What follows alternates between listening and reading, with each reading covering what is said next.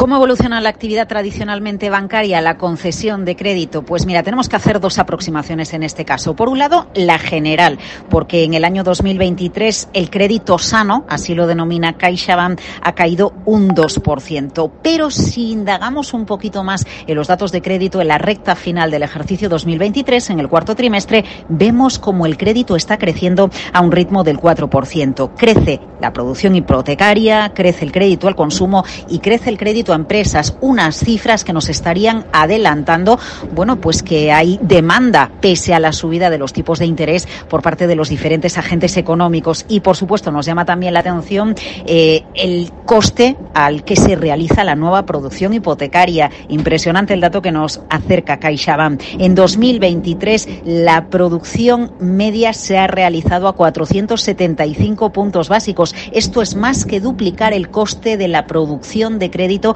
en el año 2022, cuando se colocó en general a 218 puntos básicos. Y además, en el cuarto trimestre de 2023, en la recta final del año que acabamos de cerrar, todavía la producción crediticia media se colocó más cara a 484 puntos básicos. Es decir, se sigue notando el efecto de la subida de los tipos de interés que asegura, por otra parte, bueno, pues que el negocio propiamente bancario puede seguir dando rédito interesante a CaixaBank en este año 2024.